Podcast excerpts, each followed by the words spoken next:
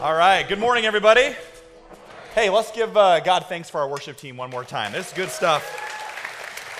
Every every Sunday morning, it is good stuff. Hey, it is so good to have you here. I see a lot of uh, familiar faces and a lot of new faces today. So, welcome to Hope Des Moines. We're glad that you're here. Want you to know that we love new people here at Hope. In fact, we are expecting you. And there's never a Sunday where we say, well, we're sort of just going to kind of take it easy, you know, it's kind of the dog days of summer. What does that even mean?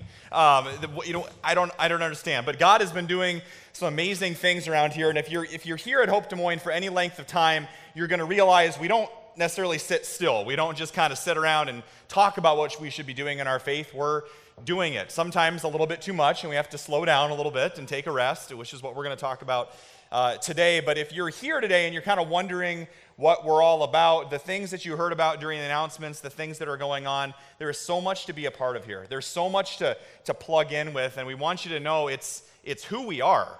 It's, it's, it's what we do as a family. And so if you're here and you're new and you're kind of like, well, I'm not really a part of that, well, you're here. So guess what? You're a part of it now. Uh, you're a part of our family. And on that note, some of you may be here this morning and it's your first time here or you're visiting and you're kind of wondering, like, what's my place here? And do I, do I really fit in? And I just want to remind us sometimes to just feel like God wants you to just to know He sees you this morning and you're not anonymous to Him.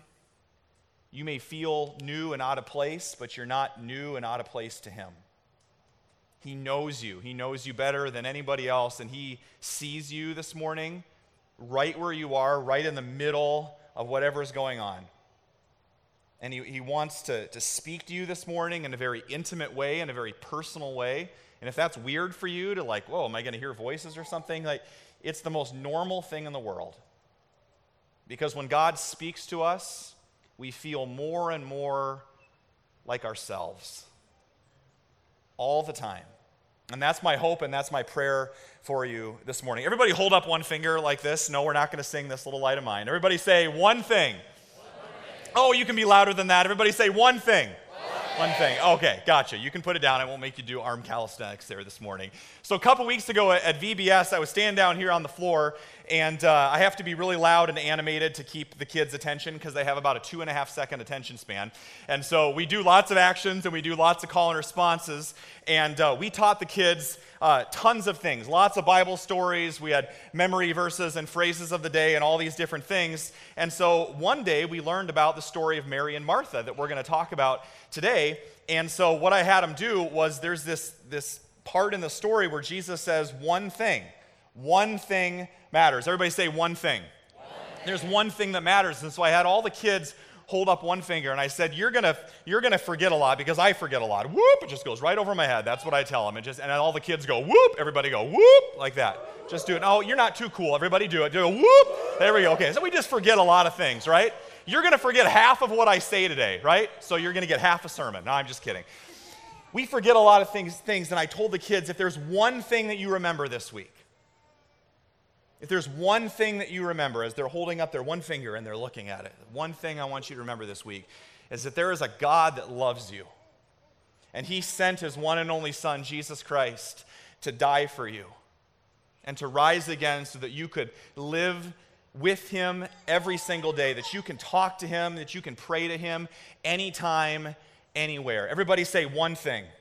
If there's one thing that I wanted them to remember, if there's one thing I want you to remember, it's that one thing. You're going to forget a lot of things. And it's no coincidence that in our story today, Jesus is talking to Mary and Martha, and he says, There's one thing that matters above everything else, and I want you to be with me.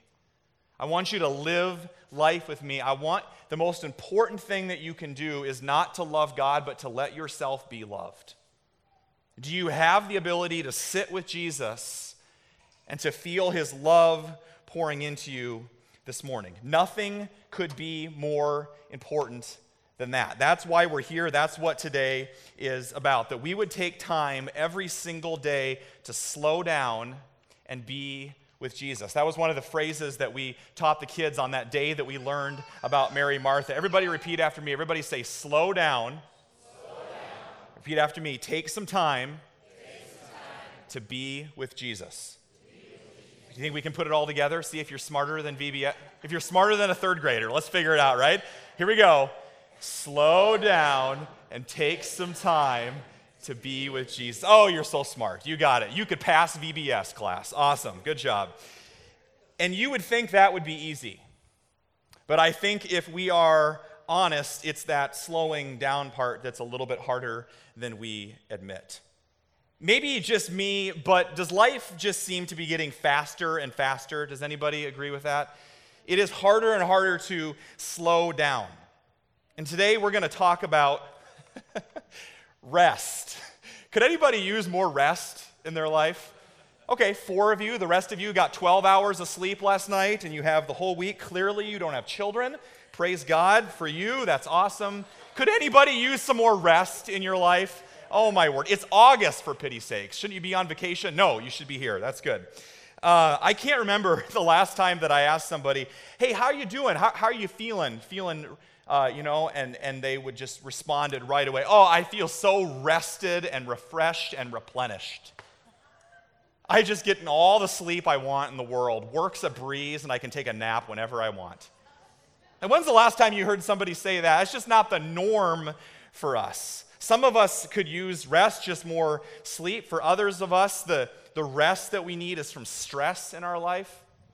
Stress causes us to be tired because our bodies are whole, they're complete. We're deeply uh, spiritual people, but we're also emotional people and physical people. And so for some of you, it's stress from a marriage or stress from a relationship or maybe a crazy family member. I know we have none of those.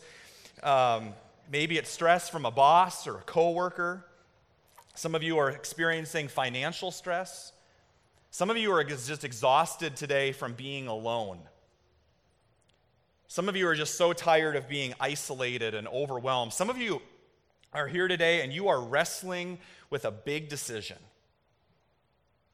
And the way that you typically view life is that you have to control everything and you have to set up all these dominoes and, and make it work just a certain way. And the problem is, life is not working out the way that you want it because you're clutching it so tightly and trying to make life work a certain way. And God just says, Let me handle it.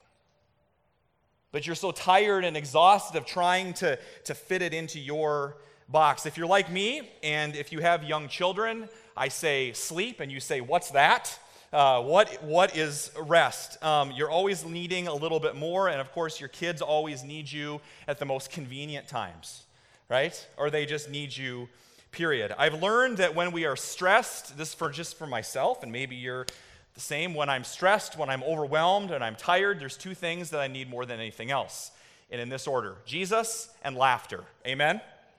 Those are two things I need more than any else. Uh, some of you have heard of a comedian named Jim Gaffigan. Everybody ever heard of him? Um, I'm not endorsing him whatsoever. Uh, in fact, 90% of his material I would not recommend. But this piece I'm going to show you I do. So sometimes I come across bits and then I watch them and I go, ooh, that's not appropriate. We're going to have to do some work on that. So we did some editing magic uh, on this one, but I want to show you a few, a few clips. This is an episode that uh, Jim Gaffigan did on kids and the stress. So if any of you have kids right now, young kids in the home, or have had kids, I'm sure that you can relate to this. And if you have nothing to do with kids, just laugh. It's good to laugh. If we can't laugh in church, where can we laugh, right? So he's doing a bit about kids, and maybe this will just sort of set the stage for where we're going today. Let's take a look. There you go. Can anybody relate to that whatsoever? My word. He just described the Annenson house in about two minutes right there. That's what it's like every day at our house. And we only have two. I can only imagine uh, with more. And I think sometimes it's just good to laugh, and sometimes it's just really freeing to admit, like, we don't have it all together, right? It, life is hard. I've said this before, and those of you with young kids, do you ever feel like getting to church, even if it's 10 minutes late, getting to church in one piece is an accomplishment? Like praise God for you and that you're here. That's that's awesome. We feel that way sometimes. And some of you are looking at that thinking, "Oh, you know, that's cute and that's nice for the young families and that's their little season of life. So this sermon must not have anything to do with me." Oh, much to the contrary. I think that if we're honest with ourselves, uh, busyness affects all of us. The lack of rest affects all of us. Do you remember back in college or when you were like in your late teens or 20s and you thought life was so busy? oh man, I got to be up by 11 for that class. Life is rough, you know. I'm just, that's the way it was for me. And, and, and the message you get sent in college is quick, grow up. You notice I said quick. I did a four year bachelor's degree in three and a half years because the slogan that my college put out was faster, better. So we can get you out into the workforce because you can hurry up and be an adult so you can be busy the rest of your life and miss the most important time of your life and some of the most meaningful time with friends, which is college. But we don't really need to worry about that. Faster, better. That was the message that was sent.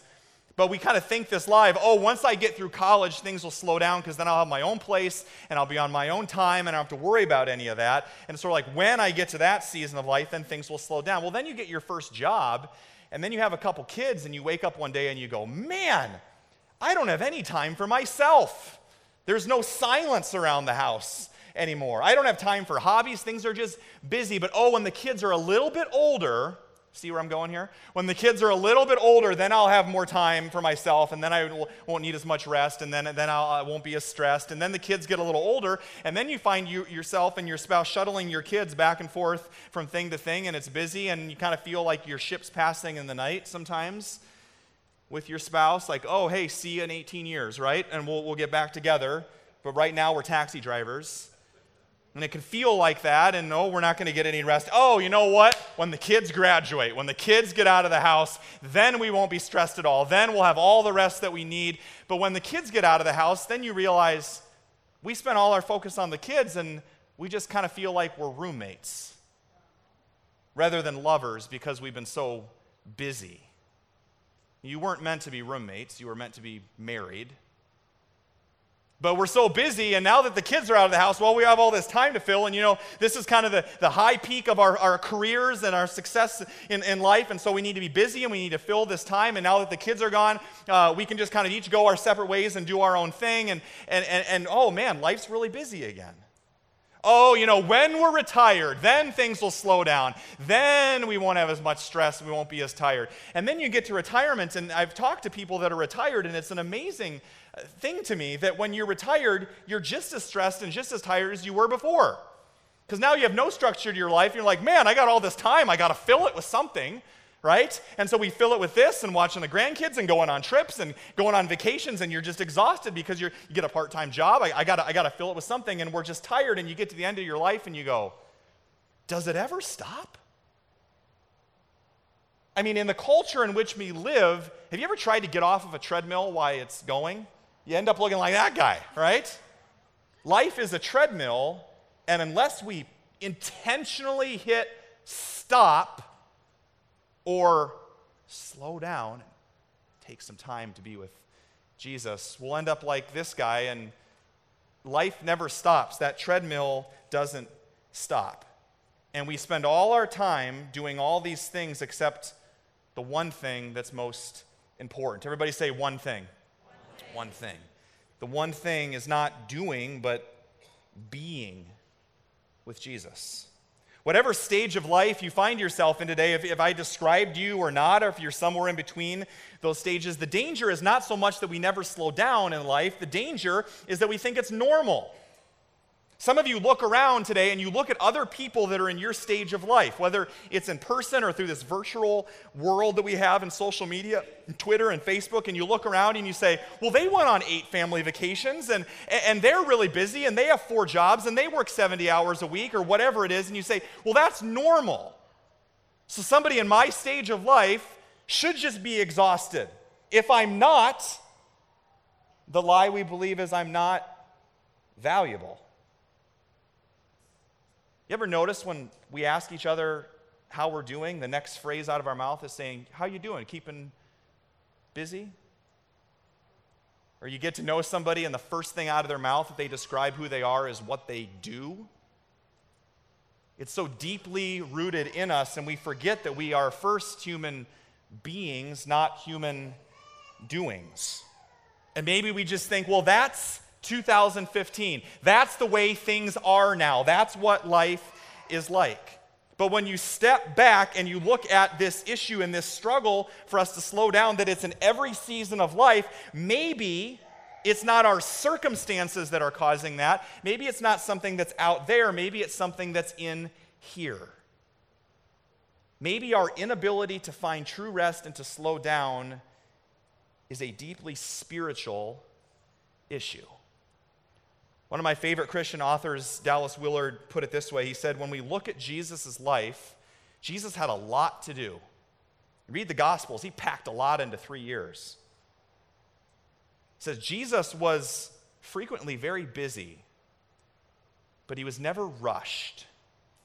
He was never hurried. And the difference is a condition of the soul. Is your soul at rest today? I want you to think about this. Jesus, just remember that he was fully human, just like us. Jesus spent more time alone with God in silence and solitude than any human that has ever lived. And Jesus was the most peaceful, calm, easy, comforting to be around person who ever lived. Do you notice the correlation? There are those people in your life that just make you anxious to be around them because they're always stressed. And then there's those people that you just love to be around because they don't even have to say anything, and you're just like, oh, I just feel better for being around you. Jesus was one of those people. And that doesn't come by accident, that comes by doing the work of the soul by kind of looking under the hood of your own heart and saying, not just what am I accomplishing in life, but who am I becoming along the way? I'll be completely honest with you. When I talk to people and I have dinner with lots of you or coffee with lots of you and getting to know you, and I just hear what's going on in your life and what you're strugg- struggling with, two of the most common things, at least in the top three or top four things that I hear, is number one, I'm so busy. I'm so tired. And the second thing is, and I really want to grow in my faith. And I don't think that it is an accident. I don't think it is ironic that that speaks directly to the problem. They could not be more related. There's a Christian author and kind of psychologist counselor named Morton Kelsey, and he once wrote this. Listen to this. The most potentially destructive issue of spiritual growth is not alcohol, nor immorality, nor is it drugs. It is people who are busy, perpetually busy. Nothing destroys the spiritual life like that. I don't know about you, but that brings some conviction to me. Some of you have asked me before on certain topics uh, like this. Some of you that know me know I'm very busy, know I'm very type A driven, I'm a perfectionist, I love to work a lot. And so my wife was joking with me and she said, Do you think you're qualified to give this sermon? And I said, Absolutely not. and if that was the case, I wouldn't be a pastor because I'm not really qualified to give any sermon, and that's called grace. Amen? In fact, none of us are really qualified to be here, and that's called grace as well. But God is working on me with this, and He's teaching me to slow down. Nothing destroys people's spiritual life like that. For some of us, the pace at which we live our lives and the way that we handle stress in our lives, our pace of life is actually counterproductive to the things in the areas that we want to grow and the things that we pray about will change. We pray, God, change me. God, help me uh, be transformed. God, help me love people better. God, help me serve people better. And he says, I want to, but you're going way too fast to even notice what I'm putting in your path. I have so much to say to you, but you never slow down to listen. It's actually counterproductive. And modern counseling and the Bible are very different in how they look at this problem of rest. What a lot of uh, people in the culture and the media and books and TVs will say this if you just look deep enough into yourself, you'll find the answer, you'll find your inner peace. And whatever that mode is that you go into of reflection or whatever, Try this trend or this new hip thing or this device or this strategy. It'll change everything. But don't you think that if we were smart enough as modern people to get off the treadmill, we would have done it a long time ago? And that the normal response, especially for followers of Jesus, would be I am at peace and I am rested. I'm not talking about circumstances of your life. We can't control those. You can control the quality of your soul and your heart and the pace at which you live your life. The Bible looks at it completely differently. Instead of, say, instead of saying, look into yourself and find the answer, it says, why don't we look instead to the one who made you? And that's where we're going to start today. If you have your Bibles, turn to Matthew chapter 11. That's where we're going to start. We're going to be in Matthew and then we'll go to Luke. But we're going to start in Matthew chapter 11 and verse 25. Matthew chapter 11, verse 25. Jesus is doing some teaching with some of his disciples. And some of you are familiar with this passage. You've heard it before, but we're going to kind of piece it together this morning. Matthew chapter 11, uh, verse 28. Matthew is the first gospel Matthew, Mark, Luke, and John. If you're there, say, I'm there. I'm there. All right, verse 28. Jesus offers this to us. He says, Come to me, all you who are weary and burdened, and I will give you rest. Oh, thank God. Take my yoke upon you and learn from me, for I am gentle and humble in heart, and you will find what? Rest for your souls. So, this is great news because Jesus is offering us this invitation to leave our restlessness. And as it turns out, it's not by going to all these other things, it's by coming to Him.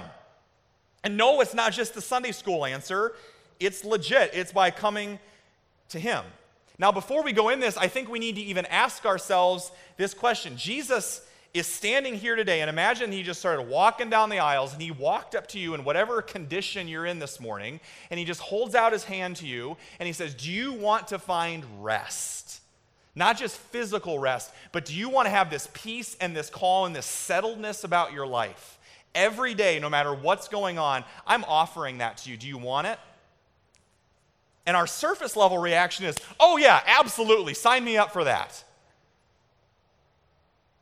Do you really want it?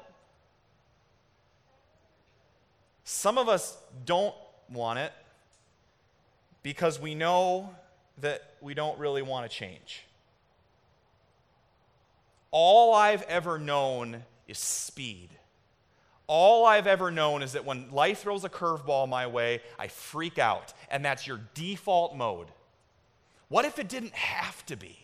Some of you are saying, I don't want to change because then I'll have to take off the mask and admit that I don't have everything together, admit that I'm a mess like Jim Gaffigan with his kids. Some of you don't want to change, these things I'm clinging to. Some of you are saying, if I slow down, then I have to be with myself, and with myself is the loneliest place to be because I am so utterly ashamed of myself. If I don't have noise, if I don't have clutter in my life, I don't know what to do. I don't feel comfortable in my own skin. And Jesus is saying, that's exactly what I want to get at. That's the work of the soul that I want to do. If I slow down, then I'm not going to be on top of things. And if I'm not on top of things, then I'm not going to be in control. And for some of you, that's the one thing you're holding on to, and it's the last thing that Jesus is asking you to let go of control. The danger is if we don't accept the invitation, we're going to miss out on the one thing that really matters. Everybody say one thing.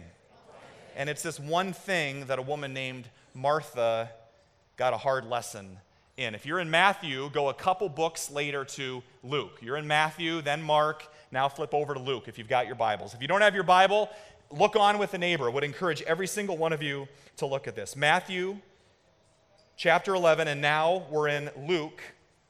Now we're in Luke chapter 10. Luke chapter 10. Jesus and his disciples are on a road trip, and in those days, they didn't have a Casey's to stop at and, oh, get some breakfast pizza.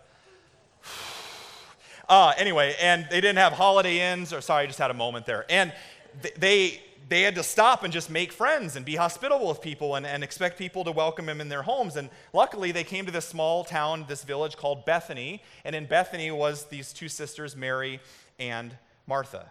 Now, Jesus arrives, and as you can imagine, as a normal person, he's tired. And so he comes in and he plops himself down in their lazy boy and he rests because Jesus needed rest. Now, I want you to think about for a second Jesus is God. He's a pretty big deal, he's pretty well known at this point. If your favorite celebrity, the person that you admired the most in the world, was coming to your house in a half an hour, and that's all the notice you had, what would you do? Clean, cook, freak out, scream, do your hair. I don't know. What would you do, right? What would you do? Hop on Facebook, tell everybody. What would your normal response be? Well, Mary and Martha have two very different responses. We pick up the story. Look at it says Mary who sat at the Lord's feet listening to what he said. Verse 39. Mary is sitting at the Lord's feet. So Jesus is sitting here, and Mary just sat there at his feet listening to what he had to say. But Martha, verse 40, was distracted. Everybody say distracted. Distracted by all the preparations that had to be made. Thinking about this story, it reminded me I had a youth leader growing up, and I remember this to this day, which is another reason why the things that we do for kids are so important because they remember them for the rest of their life. I had a youth leader, I, I was struggling with prayer, and, and when I say be with God, some of you are like, that's weird. That's creepy, right? I can't see him where he's at. So I'm going to tell you to do something a lot less creepy, and that's talk to an empty chair. So uh, I had a youth leader that I, when I was struggling with prayer, they said, John, just think about it like this. You sit yourself down in one chair, and then put another chair just as if you were talking to somebody else, and just imagine that Jesus is sitting there and he's just kind of looking at you with those calm, peaceful, compassionate eyes. And the only thing he says is, How are you? Tell me how it's going. And then just talk to him like you would your best friend. That's prayer. And that has helped me so much, even to this day. I just sit with Jesus. Sometimes I read my Bible, sometimes I pray, I talk to him. Sometimes I pray with my eyes open. That's okay. I'm not looking at you, I'm just praying. And that's what Mary's doing. Now, a lot of preachers and teachers will look at this story of Mary and Martha and they'll make this assumption. Well, you know, there's just sort of uh, uh, two kinds of personalities in this world. And some of you, you're more type A and, and driven, and I'm a doer. That's just who I am. That's my personality. I get stuff, get her done. And some people say, well, no, my personality, I, am more of an introvert. I, I, like to be by myself and just read and be calm and, and restful, and I, I have no problem just being being by myself. Your idea of a vacation is a week by yourself. And we make the mistake of thinking that that's what Jesus is saying in this story. That's not what he's saying at all. He's saying, yeah, there's two different responses to Jesus. These are two different people, but one is clearly better in this situation than the other. Look at verse 40. So Martha, she came to Jesus and asked, Lord, don't you care that my sister has left me to do the work by myself? Tell her to help me. First mistake Martha makes you never boss Jesus around, right? He's God. Don't do that, right? Tell her to help me. Now look at verse 41. Martha, Martha. I always think Marcia, Marcia, Marcia. Martha, Martha, the Lord answered. It's important to know here, some of you read this and think that Jesus is like scolding Martha, but it's important to know He's not scolding Martha and he's not scolding you today. Some of you are feeling really convicted right now. Like, stop preaching. I know I'm overwhelmed and tired. Just let me go sleep. The purpose of this sermon is not to tell you that you're a bad Christian because you're too busy. Look at the story. Instead, when somebody repeats somebody's name or repeats something in the Hebrew language in which Jesus spoke, it was actually a sign of like passion or emphasis. It's almost like saying, this is really important. This is really, really important. Almost a pleading, like, don't miss what I'm about to say.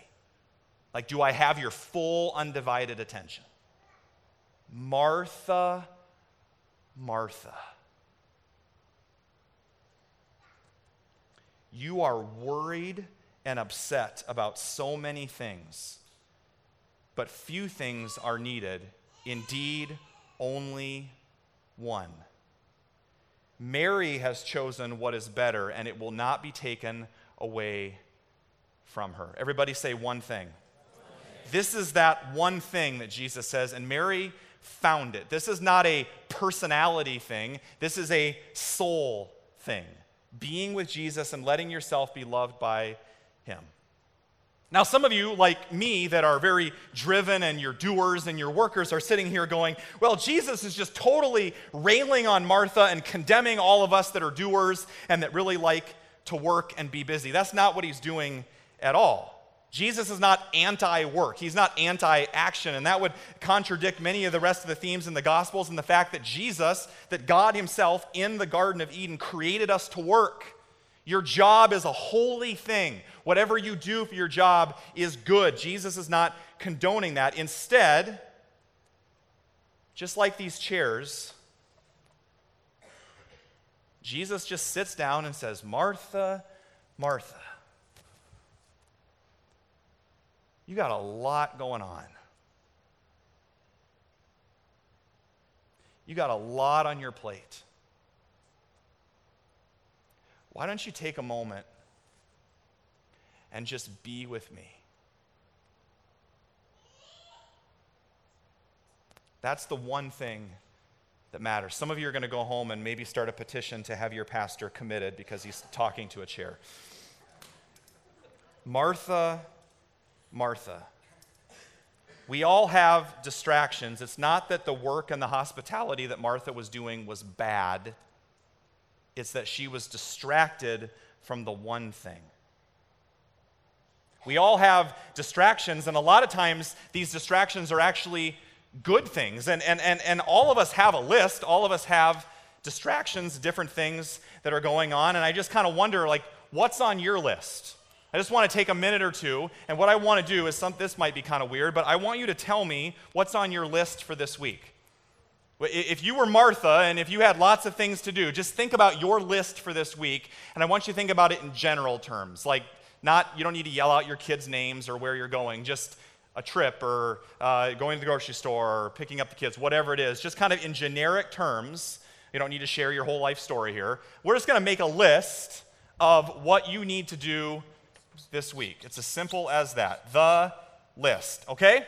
Nothing, there's no wrong answer, just shout them out. What do you have to do this week? What's on your list? What's that? Meetings, Meetings okay? What else? Let your light shine. That's a good one. What else? Feed the dog. Do what in the house? Clean the house? Feed the dog. Clean the house. What else? Keep them coming. Did somebody say make pancakes? Make a, make a list of your list, right? That's good, yeah. I have lists of lists. Are you that kind of person? What else? What do you need to do? Eat candy, okay? That's good. Uh, I can't hear very well. Have a garage sale. That's a lot of work. Uh, garage sale. Mow the lawn. That's actually a joy for me. Work. Babysit. Uh, I have no idea how to spell. Uh, what else? On a train? Oh, online training. Okay, gotcha. That's different than being on a train. what else? Call the bank. Put it in your phone right now, right? Okay, so the list could go on and on and on and on. We all have our list right? Some of you are just thinking of that now and you're not going to listen for the rest of the sermon, right? I did this exercise with a mentor of mine because I was really busy and half of my stuff was ministry stuff and half of it was life stuff. And at the end of it, I had this whole list of really good things, a lot of healthy things, but just things that I was busy with. And I was telling him, I'm so stressed, I'm so busy, I'm so overworked. And he asked me this question. He said, John, what's the one thing you have to do this week? And I said, Well, I have to go to this meeting because it's with those people, and I got to make these calls, and I got to answer those emails. And he said, No, no, no, no, no, no, no. You missed the point. If the God of the universe wanted to meet with you and speak to you and love you and tell you who you are, would you take him up on that? I said, Of course. And he said, That's the one thing. Notice what he says.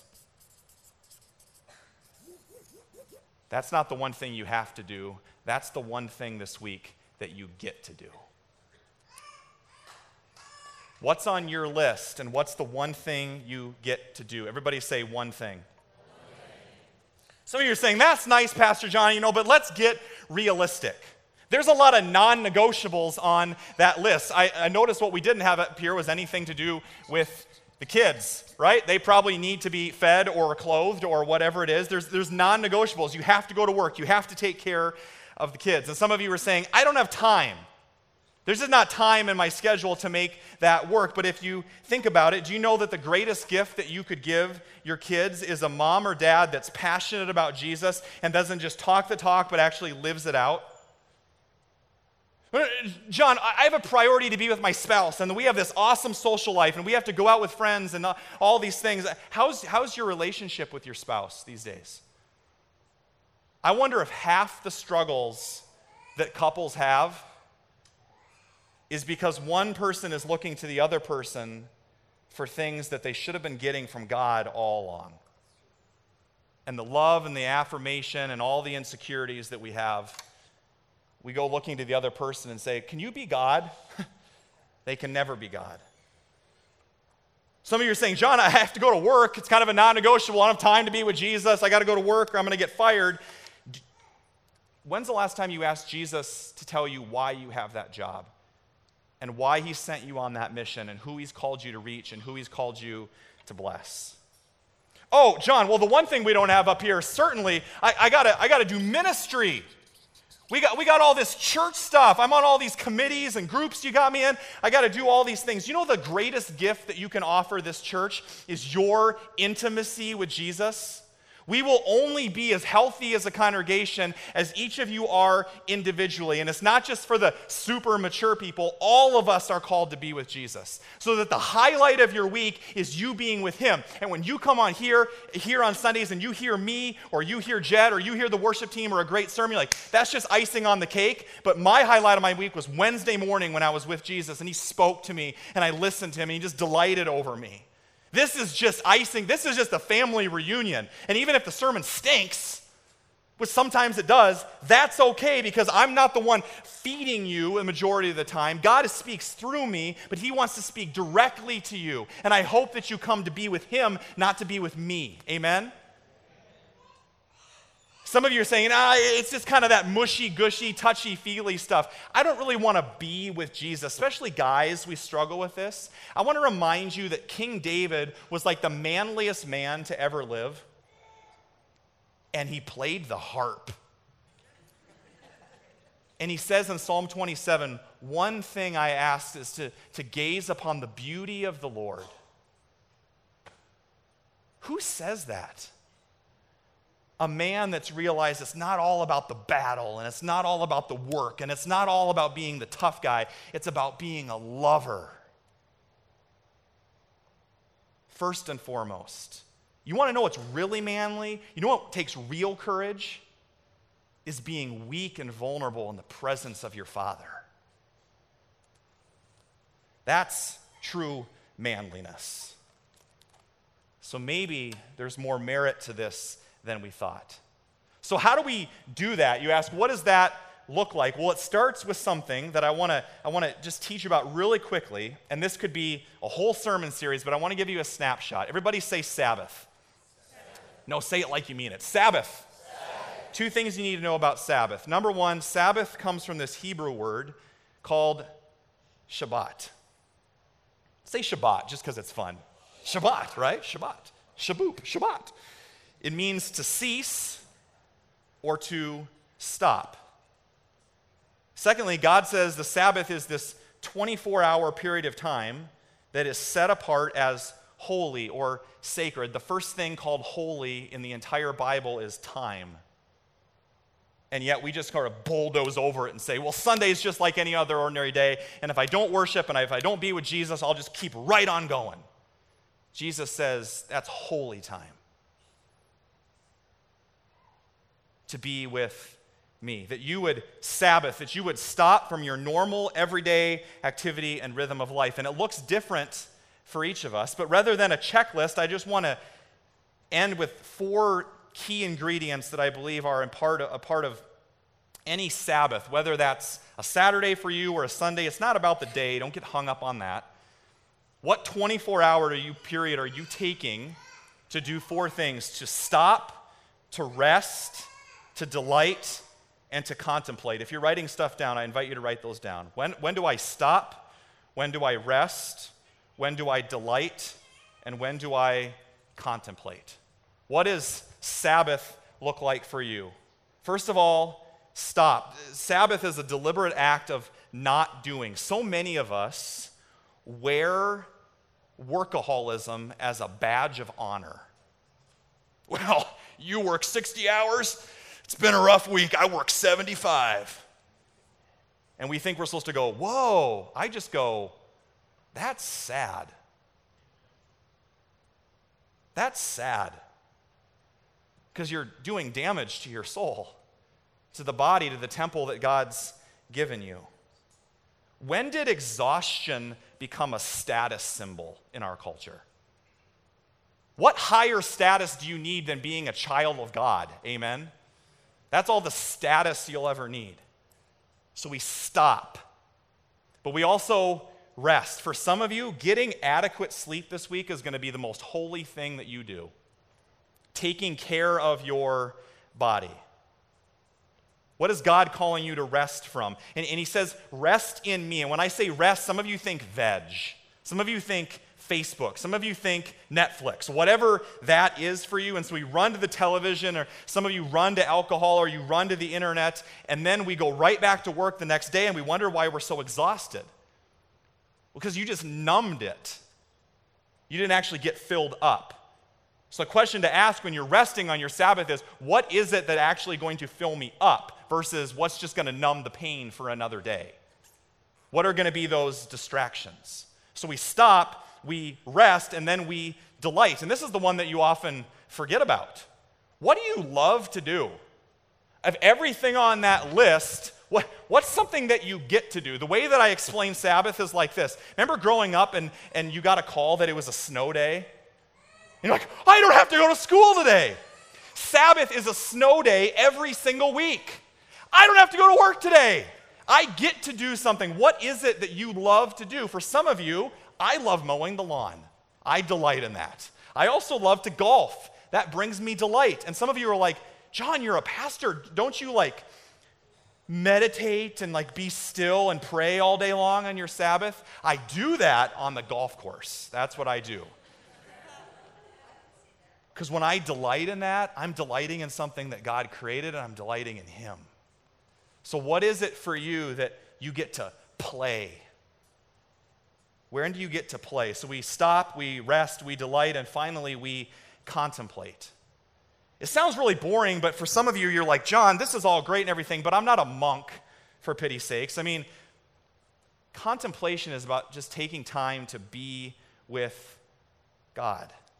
Back in high school, somebody challenged me to start a journal, and some of you guys right there are like, Seriously? What is this, like your dear diary or something? Oh, it might be the manliest thing I've ever done. Because I can look back in like seven or eight journals now over the last decade and remember what God has done in my life and see how He's answered prayers. If you have a hard time focusing and praying and you don't know whether it's God or yesterday's pizza, if you're like me in that sense, I would encourage you to journal. I would encourage you to pray. I would encourage you to read scripture and write it down. Start journaling. A couple years later, I realized that a lot of the heroes of the faith journaled, and that increased their intimacy with God. So, my challenge for us this morning is stop, rest, delight, and contemplate. What if you actually did this? What if you actually took a day off?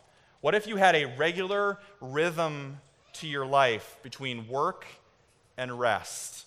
Work and rest. And instead of resting from your overworkedness, what if you worked out of the abundance of rest, out of being filled up.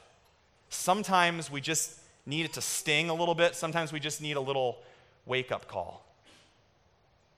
Our son, Caleb, is quite verbal, and he talks a lot. And um, the other night, um, I was sitting on the couch, and he was playing on the floor in uh, our living room. And uh, does anybody else love to be on your phone all the time? Me too, and sometimes I get addicted to it. I've been at work all day, and here's my son playing with his train set on the floor. And he's two. And yet he's so verbal and he's so talkative. And so sometimes he just talks and he mumbles. And I'm like, that's great. He can just talk to himself. And I'll, you know, Facebook's more important than my son, right? Or whatever it is for you that is your priority and he just starts mumbling. He says, Daddy, play my trains with me. Like, what? I can't hear you. I got I gotta check my email. Daddy, play my Daddy, play my trains with me. I, Caleb, I can't hear you. with all the oomph that he can muster, he stands up, goes right between my legs, looks me in the eyes, and my phone is literally in front of my son's face. he's discovering his vocal cords and he looks right at me and says, Daddy, play my trains with me.